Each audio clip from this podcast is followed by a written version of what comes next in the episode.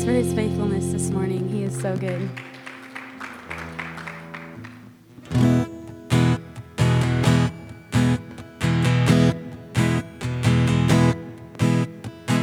Great is your faithfulness, O God. You wrestle with the sinner's heart. You lead us by still waters into mercy. And nothing can keep us apart. So remember your people, remember your children,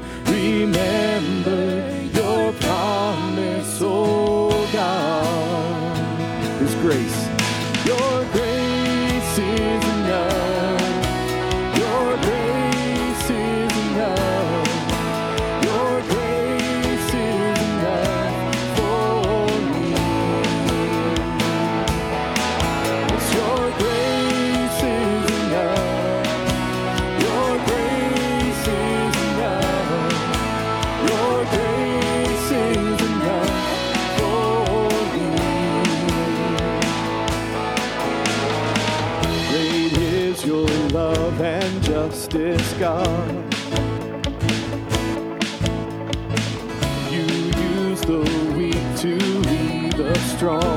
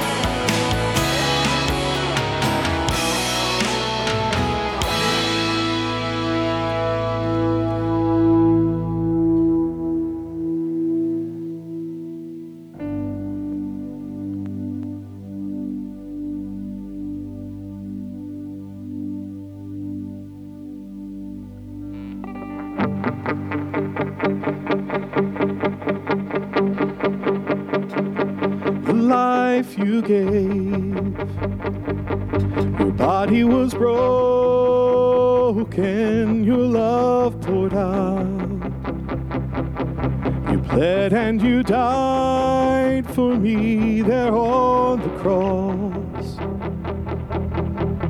You breathed your last as you were crucified.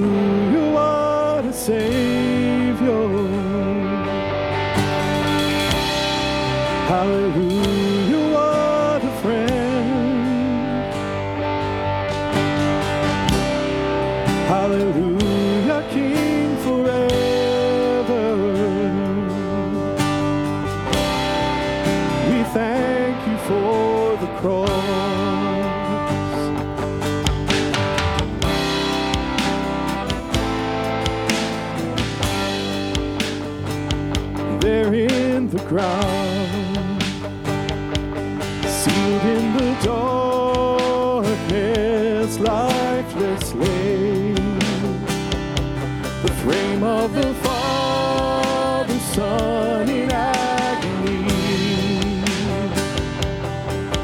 He watched his only son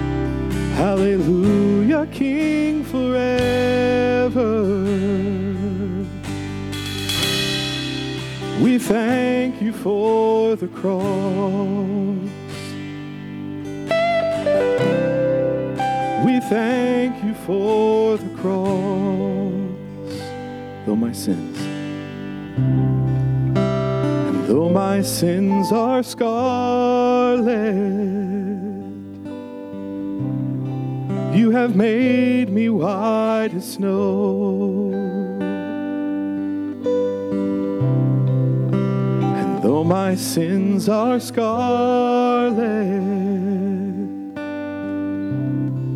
You have made me white as snow. And though my sins are scarlet, you have made us white as snow.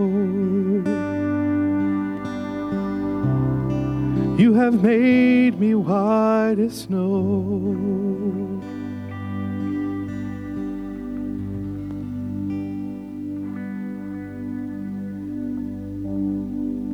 Church, I've, I've had uh, had something on my mind a lot lately, and I'm going to try to convey my heart like I did in the first service. I just don't want to miss that what we're doing here is is I want it to be the right thing. Because we do this every week with the fancy instruments and the you know, all this these chords were tangled to and all that, and that's not what it's about. If all we had was was this book and the Holy Spirit, like praise his name. And I don't want to miss it.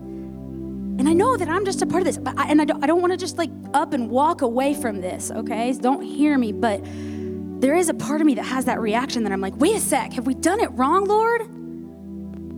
Because it's not about feeling good and playing fun songs. It's fun, right? Are you guys having a good time? Yeah, I mean, we we up here like we love this, right? Because we're musicians at heart. But it's not about just the emotional response that we get and the oh that sounds cool. Hopefully it sounds good. I don't know.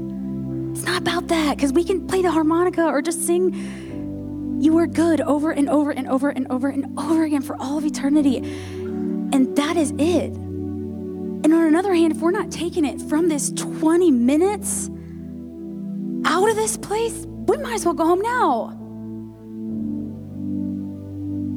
It's like Brian said if, if, if you go leave from this place and sit in your cubicle and the guy next to you is blah, blah, blah, you know, just what he needs the grace that we were just singing about. So the whole point here is that you're singing oceans of kindness, wave after wave, mercy arriving again and again. And that's not just for me, but that's for the guy next to me too. And I'm here to be a light for him. And I'm taking my worship as a living sacrifice out of this place. And so these songs that we sing are worship unto him, but also to be in our brains.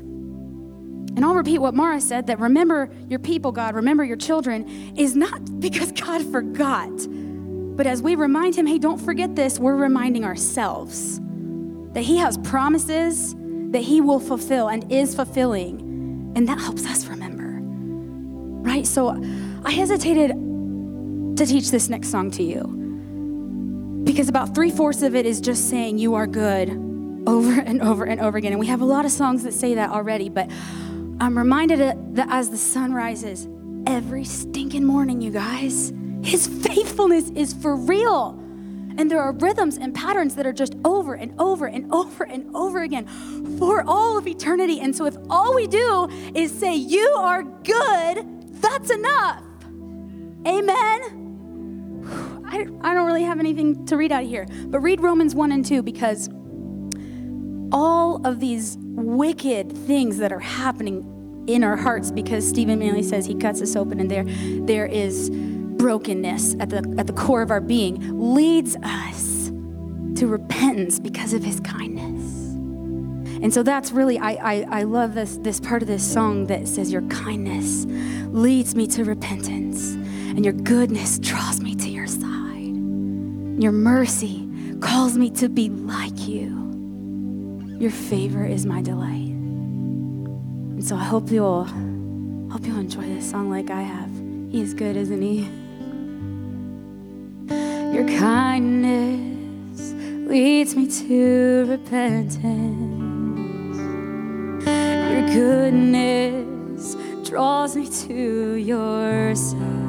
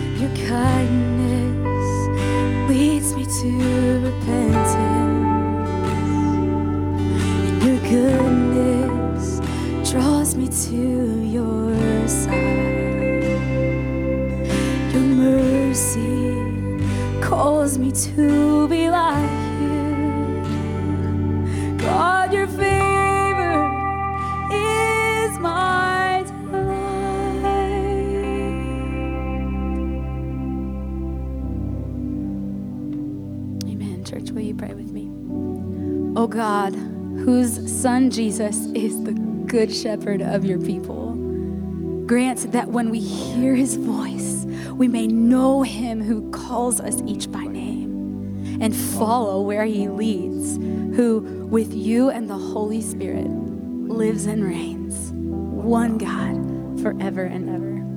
Amen.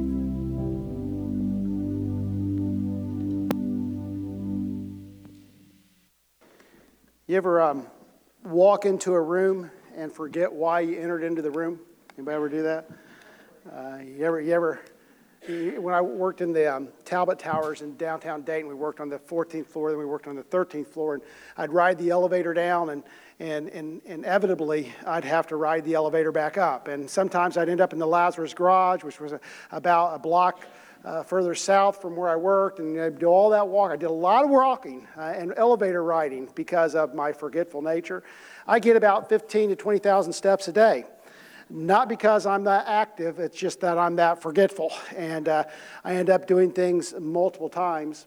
Uh, when, when you grow up in the church, you get all these great old church stories of things happening with evangelists and stuff. And when I was growing up in the church, there was a, an evangelist one time that was talking about um, forgetfulness. And somebody in the congregation took the liberty to yell out while the evangelist was preaching. It was a, it was a little bit more informal church setting maybe than, than maybe even we are. And he yelled out, I'm so forgetful that I sometimes find myself at the refrigerator not knowing if I'm putting in or taking out. And this was kind of a husky gentleman, if you will. And, and the evangelist said, Brother, most of the time you're taking out. And uh, uh, those were great. If you were in the church growing up, you missed a lot of fun things.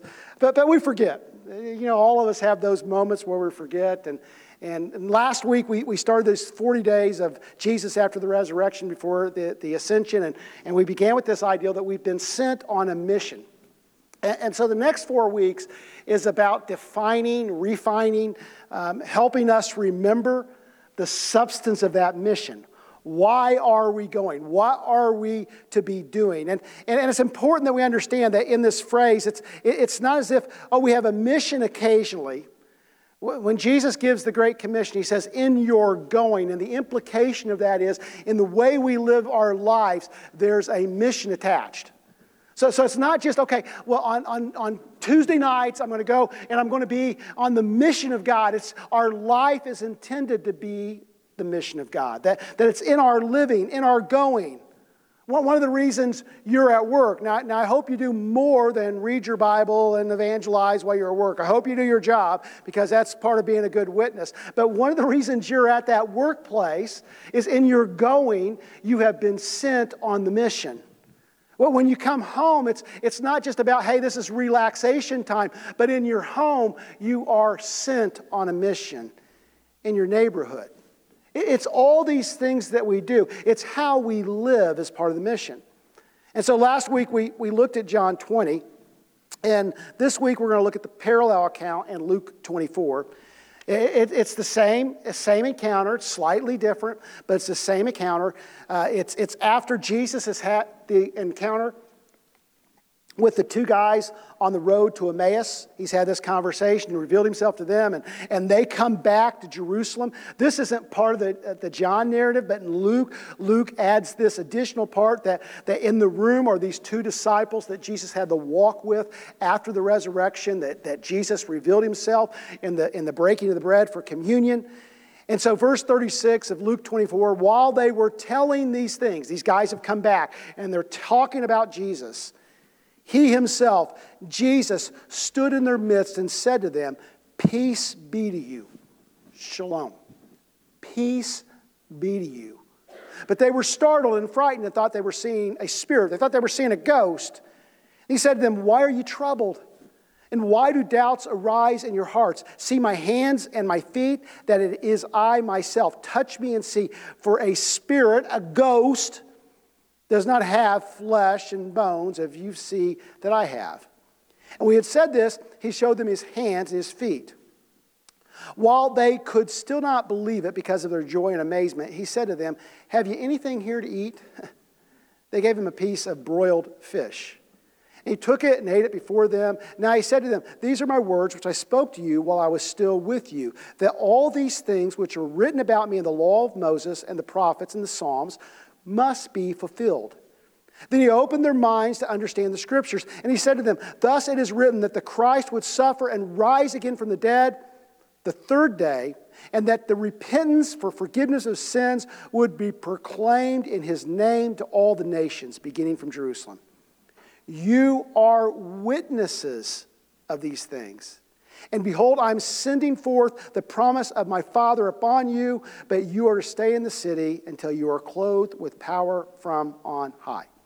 So, if you were here last week, you, you, see there's a lot of similarities between John 20 and Luke 24. There's a lot that's the same. You know, there's, there's this ideal of the blessing that, that Jesus says, you know, you know blessing, shalom, he, he blesses them. There, there is this showing of the scars. He shows them his hands and his feet. There's this ideal that it feels like just all of a sudden, mysteriously, he's there.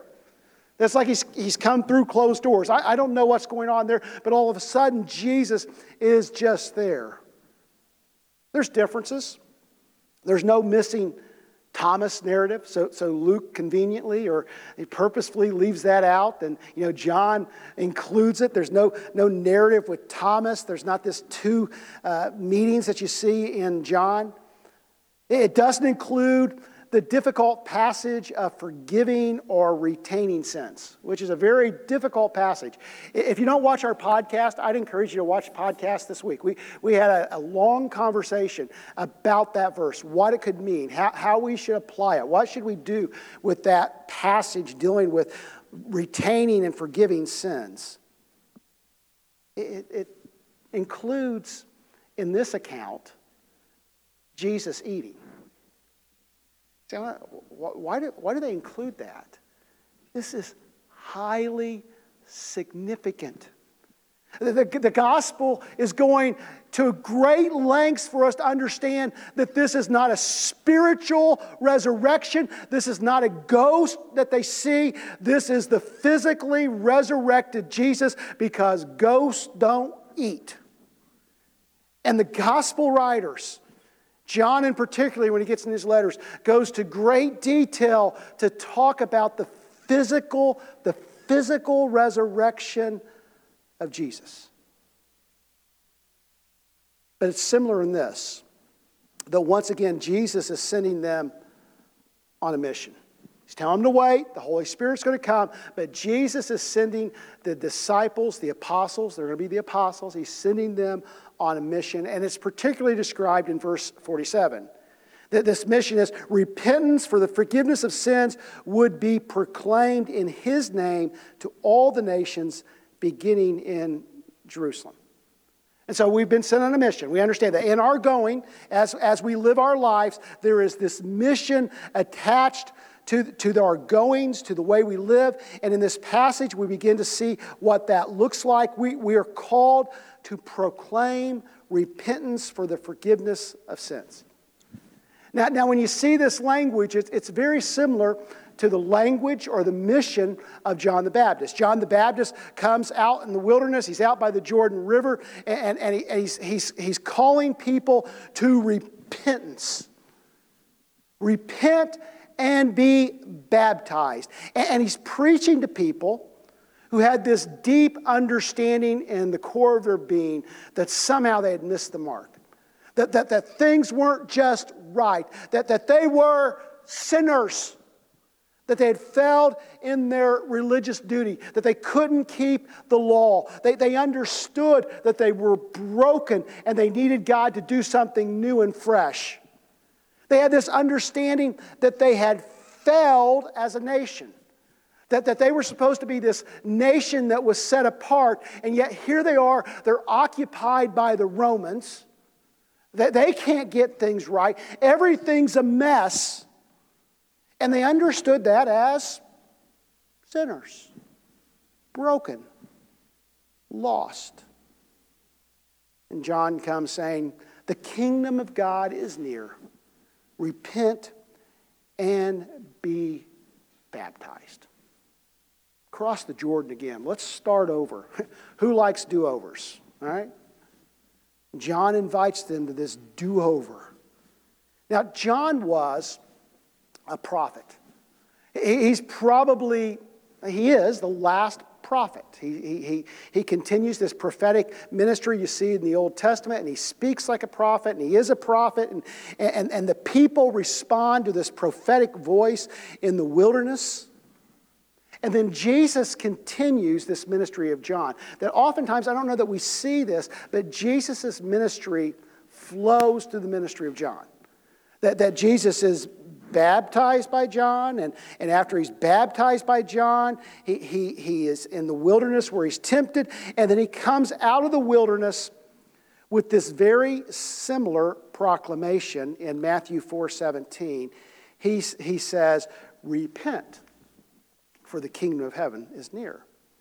And so, this is the theme of the ministry of Jesus. Jesus is calling the people of Israel, he's calling sinners, he's calling people that, that, that the religious system has left behind to this, to this hope of repentance, and in this repentance to experience the kingdom of heaven, the kingdom of God. And Jesus, in his ministry, in his teachings, in the way he lives his life, expresses this very simple ideal that God is calling all people to to turn, to repent, to go from one direction, change directions, and begin to embrace God and live within the power and the confines of that kingdom.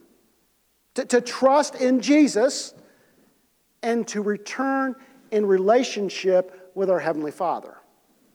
It's leaning into John 3 16, 17. For God so loved the world that he gave his one and only Son, that whoever believes in him shall not perish but have eternal life. This isn't just length of life, that's eternal life that's springing up in us. But God did not send, for God did not send his Son into the world to condemn the world, but to save the world through him.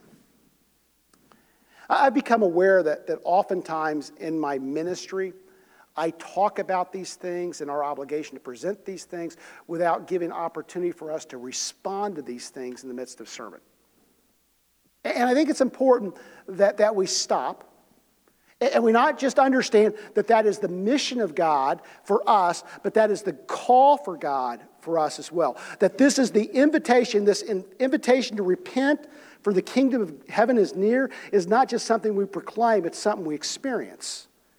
As a matter of fact, if we don't experience it, it's very difficult to proclaim it, right?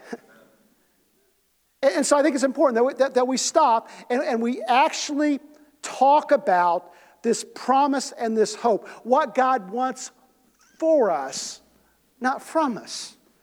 God sent Jesus into the world to restore relationship, to restore a broken relationship with humanity and their Heavenly Father. And, and we are in this broken relationship when we live in our sins. Jesus gives us this invitation that if we confess our sins, where we've missed the mark, where we've fallen short of what God wants in our life, if we confess those sins, John says he's faithful and just and will forgive us our sins. He'll justify us. And, and that's just a big word that means that it'll be just as if we haven't ever sinned. This is the invitation. He'll reconcile us to himself and he'll restore relationship with us. He'll, he'll give us his spirit to live in us, to do what Dr. Manley called that merger, right? I wish I could do like to merge, to merge with us. And His Spirit will guide us and begin this transformation process within us. He'll restore not only our relationship with Him, but it'll give new life to our relationship with others. But Bonhoeffer would write that we can't even love father and brother until we understand how to love our Heavenly Father. that somehow we learn to love in that. And, so God is inviting this space where not only is our relationship with Him opened up and better, but our relationship with everyone around us is better. If you've not made that step, can, can I tell you, not, not only will, you, will He restore relationship with, with Himself with you, but God will do a work even in the places that you work and even in your home. Life will be better because of relationship. Is that true, church? He makes all things new. That's the invitation. That's our mission and that's our invitation that God has called us to this space where we can be reconciled, justified, sanctified in relationship with Him, experiencing life. I have come that you might have life and have it more abundantly. God doesn't want anything from you, He wants this for you. All heads bowed. Maybe you've not seen that maybe there's been barriers. Let's, let's ask Him right now if He won't do that work in our hearts. Lord, right now, I just acknowledge my need for you. I need you like I need the air I breathe. I can't live, and life is not possible without you. Lord, in my life, I confess there's been times where I've missed your mark. I've sinned. I've failed. And I'm thankful, Lord, that you give this promise that if we confess you'll forgive. I'll pray, Lord, that you'll help me and you'll help us to walk in your light, to allow your spirit to guide us, to live in relationship with you, not out of religious duty, but, but in a love relationship with you, so that I can love my neighbor like myself. I can love my wife like I should. I should love with, with a sacrificial love my kids. And Lord, that I will be bold and willing to share this good news with those I encounter. Help us now, Lord, to acknowledge that and live that. Now, now maybe you've never prayed that before. You can lift your eyes. If you have, I'd encourage you to talk to somebody. Uh, talk, talk, you can talk to me. You can, you can talk to Amy or Mara or Josh. You can talk to any of your pastoral staff. You can talk to Sunday school teachers. You could probably talk to the, to the person sitting there. If they can talk to you, say amen for them real quick, okay? Nobody said amen. That, that was a cue to say amen. Say amen. You, yeah, you could talk to the people in the pews next to you, the chairs next to you. This is our mission. Man, what an awesome mission. What, what, what, what a job to have. you know, I, I sometimes say to Terry, and she gets mad. In my life, I've, you know, I've, I've been a lawyer and I've pastored. And, and to be truthful, I don't feel like I've worked a day in my life. She hates it when I say that. But, but that's the truth. I don't feel like I've worked a day in my life. And what God's calling us to is not work. It's the work of the Lord. It's the joy of the Lord. It's the hope of the Lord. And He's calling His people to this. He said, You have the great privilege of inviting people to this space where they can have a restored relationship with God and they can live life to the full. What a great privilege. Now, it's important to see what that means, though, and, and the parameters of that. We're not called to convict people of sin.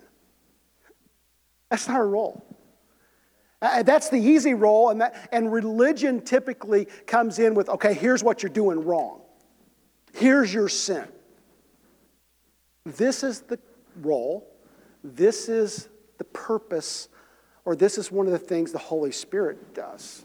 The Holy Spirit convicts. John 16, Jesus says, I will spend my spirit in the world, and my spirit will convict people, will convict the world of guilt in regard to sin and righteousness and judgment.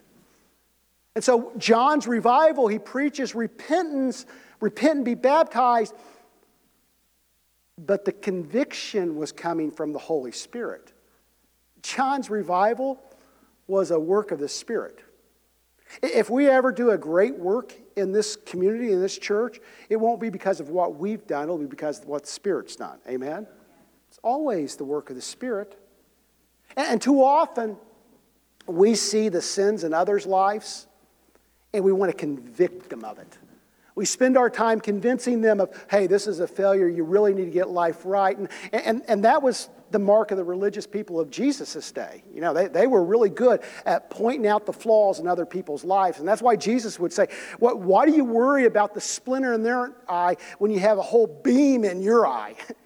You Jesus is using a little humor there. We don't see that, but Jesus is being funny.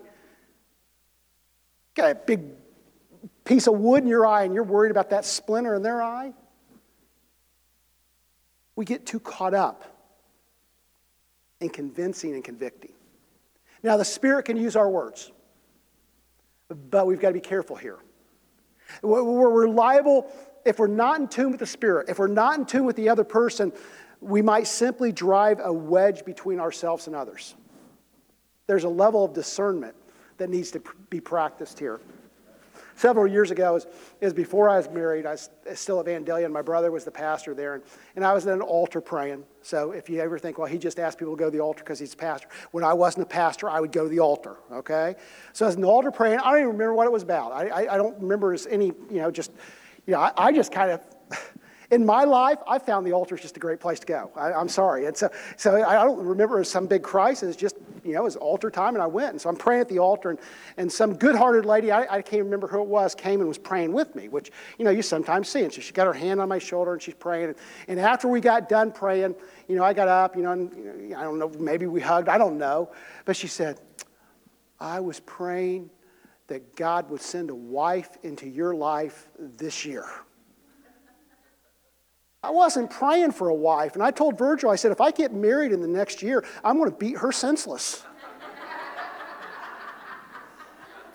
you know, we need to have discernment in these conversations. We need to listen to the Spirit, we need to listen to the other person.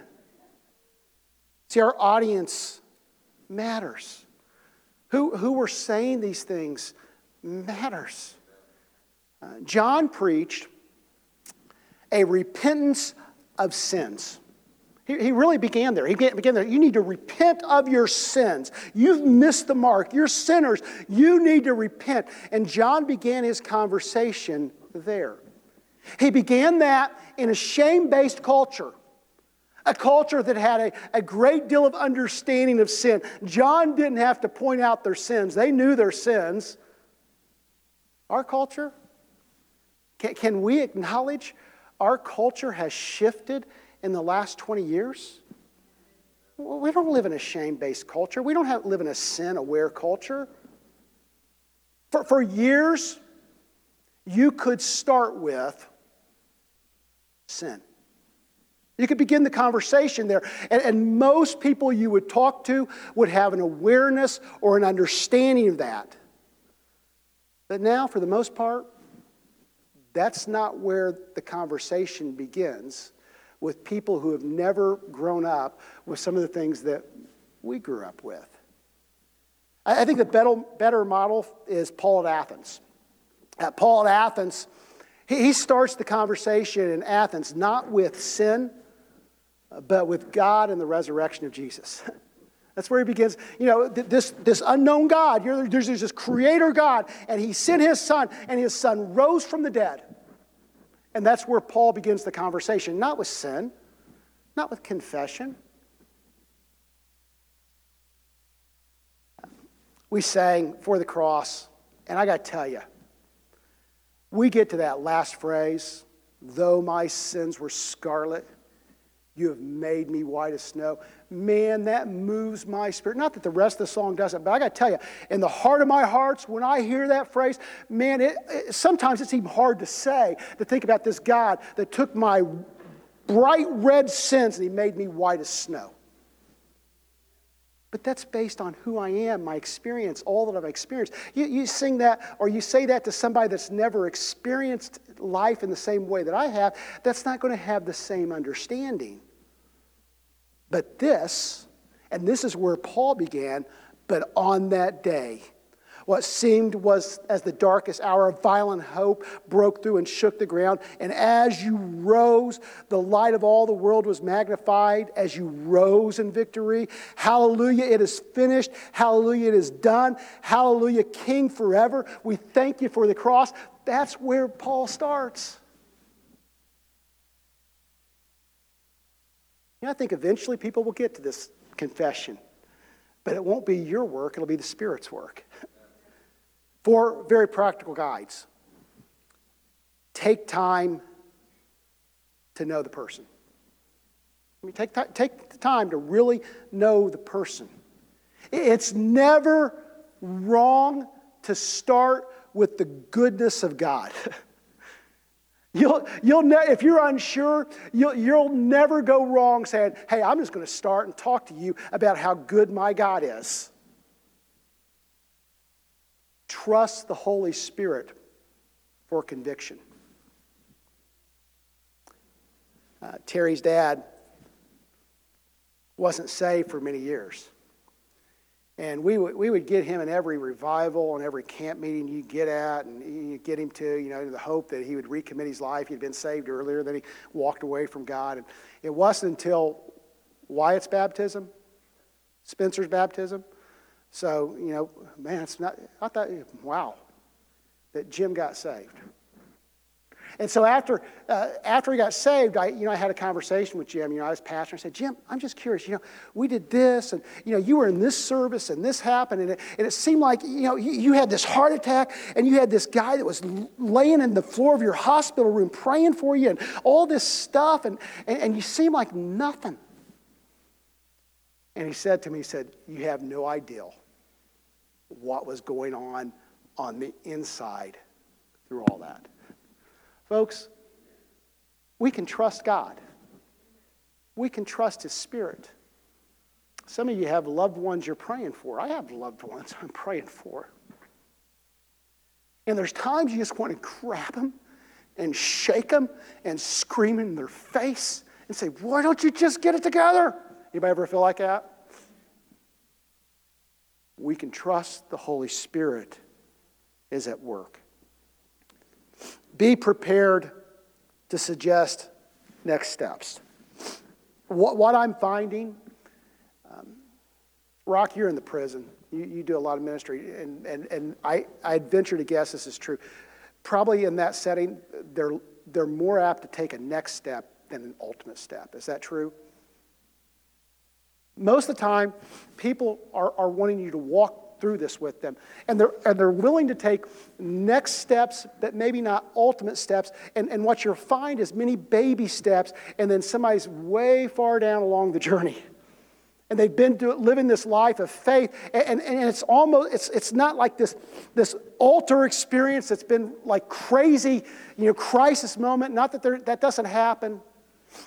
That's why, to be honest, knocking on doors and just cold calling people is not as effective as maybe it once was. Not, not, not to be, it's why revivals have moved from places where people get saved to church renewals. Because it, it doesn't operate like that most of the time. Most of the time, people doesn't, don't come to the church and just listen to one person one time and they respond. That they take baby steps. That's why this is important. What we do in here matters, but it's not the end all. Because if it doesn't happen out there, if you're not walking with people and allowing them to take baby steps and you're taking baby steps with them, oftentimes they never come to that place of faith. People want you to walk with them, they, they want you to be committed to them. It's a change in perspective. It's people are loved children of God who oftentimes need direction home. They're not projects that you write a name in a book, you, you make a line on a board, but these are people, dearly loved children of God that He's inviting us, encouraging us, calling us to walk with. Some final thoughts. You know what it means when a preacher says final thoughts, right? Absolutely nothing. Sometimes this is translated um, preach repentance instead of proclaim repentance. And, and, most people don't have opportunities to preach sermons. You know, mo- most people don't consider themselves preachers. It's, it's not an obligation. We're still all sent ones. We're still all apostles. You know, just because it uses preach here or it's, it's, translated preach doesn't mean, well, if I'm not a preacher, there's no obligation there. In the New Testament, you do see uh, many sermons. You, you see, after Pentecost, Peter comes out and preaches this sermon. It's mainly scripture, but he preaches this sermon. Paul has several opportunities to preach sermons, but, but most people don't get that opportunity. I think everybody should at one time, just so you get experience the joy of standing in front of people. It's not even just, okay, well, so I don't preach, so my call is to get people to a place where they hear a sermon. No. This is our, our call to proclaim in our going. Uh, most are impromptu, informal meetings. Uh, I think of Paul and the Philippian jailer. And, and this, in Paul and the Philippian jailer, Paul and, and Silas are in jail. Is it Paul and Silas? I'm right, right? Paul and Silas are in jail and they're singing hymns. And, and, and the jail doors pop open, and, and this, the jailer's going to kill himself because he'll, he's responsible for those prisoners. And Paul says, Hey, don't hurt yourself. We're all still here. And, and, the, and the jailer says, What must I do to be saved? You know, what, what is this you've got? Why are you so different? Why am I hearing you sing in the middle of the night in my prison? Why are jail cell doors coming open? What's different about you? I want what you have. It's more like that. It's more like Philip and the Ethiopian eunuch. You know, Philip is in this great revival in, in Samaria, and God takes him from this revival and he puts him on this, this wilderness road. And, and, and Philip is not one of the official apostles, disciples. Philip is a deacon. Philip was sent to wait on tables. Philip was a layman, a laywoman. He, he wasn't a formal preacher, and God was using him. And he's sitting on this road, and this Ethiopian eunuch comes by, and he's reading scripture, and it's the real comical scene of Philip running beside the, the chariot. It's funny to me, at least. I, you know, sometimes I just read scripture and laugh at some of the images there, but he's running beside the, scripture, uh, the chariot, listening to read scripture, and, and, and finally the, the, the Ethiopian eunuch asks, What's this mean? And Philip explains it, and, and, he, and he gets saved and he's baptized. And I think this is a good model. And this unexpected, available listening, explaining. Um, what does it take to proclaim the good news? Be available, fully present, not distracted. The truth is, I love my cell phone. Who, lo- who loves their iPhones? Give, give me an amen. Just be honest about it. You love them, don't you? You get your emails on them. You can watch, look at Facebook. You can look at Instagram. You, you can look at Twitter. You can watch videos. You can look at YouTube. If I was smart enough, I could watch TikTok videos. I know what the phrase is, but I've never been able to determine how you do that. My favorite thing to do on it is I can play games on my cell phone. You know, if push comes to shove, you can actually even make calls on him. Yeah, that's weird. Uh, all these things, but they're distractions, aren't they? Media can distract us from the moment. You know, I, I kind of laughed as I thought about this. What, what if Philip was sitting on his eye scroll when the Ethiopian eunuch went by? He was available, he listened. Listening demonstrates love. As a matter of fact, I think Paul Tillich says the first act of love is listening. Really listening gives us an opportunity to share. And as a matter of fact, until you've really listened, you really, you really don't have the right to do a lot of sharing. Really listening. And then communicating clearly and simply. You don't need a master's in theology. You, you don't need to know the Greek roots of the word to share. Faith as a child. Um, I can remember the first time I went to an altar. I was five or six. Rushville First Church of the Nazarene in Rushville, Indiana. And I can remember, I, I, believe it was on because I think, I think this is the right side of the altar to go to if you need to go. I think it was right somewhere around right here. You know, you don't want to be at the end. You know, when you're serious, you got to get in the middle somewhere. So that's five or six years old. I, I don't know what God was convicting me about. I don't remember any of that. I, I, all I remember was this, this urge that I needed to respond to God. You know, that's what it is, right? It's just responding to God. And, and the truth is, for many years of my life, I kind of discounted that. Well, that, was, that was just me as a kid. Had ups and downs and, and great spiritual experiences, and, and I began to lose that experience. But the truth is, that experience was as valuable as any, ever, any other experience I ever had in my life. And the truth was, I was five, maybe six years old, and I didn't understand any of the terms. I didn't even know what eschatology was, or ecclesiology, or any of those big words. I probably didn't even have an understanding of salvation theology. I probably didn't even know what justification meant. And yet I came to an altar, and my mom prayed with me, and God met me there. Folks, you don't have to have, all you have to understand is childlike faith. Amy saying, Your kindness leads me to repentance. I don't think we th- see that most of the time. We don't see God's kindness as leading us to repentance. But, but this is just the nature of our God, that he's, he's calling us to life. So, the question I have for you as we um, close this out is this who has God placed in your path?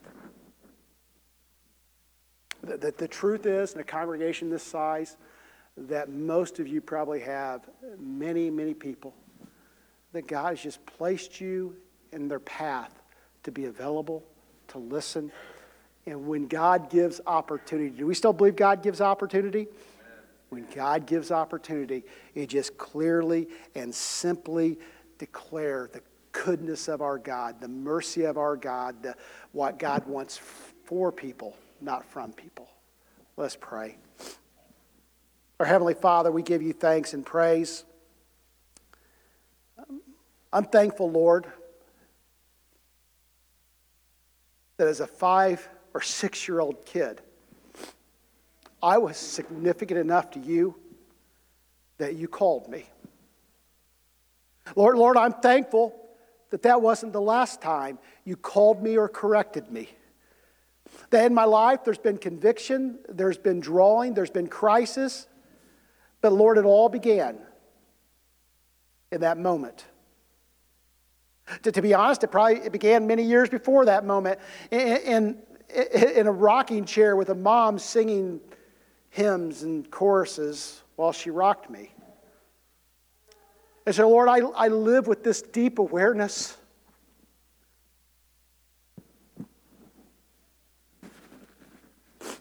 Of the kindness of God. And Lord, you invite us to participate with you in this kingdom call. Lord, we have to understand who we're talking to. You did. You- took the time to listen. You asked questions. Lord, if you listened and you asked questions, why do, you think, why do we think we don't have to? So help us now, Lord, to be aware, to wake up, and to see the opportunities all around us. Opportunities not, not to convince people of what God wants from them, but to explain to them what God has in mind for them. Lord, this is a mission that's bigger than us. It's bigger than our understanding, it's bigger than our abilities. So we invite your spirit to come within us and walk beside us and guide us and use us, Lord, in the moments that you have. In Jesus' name we pray. Amen. God bless, folks.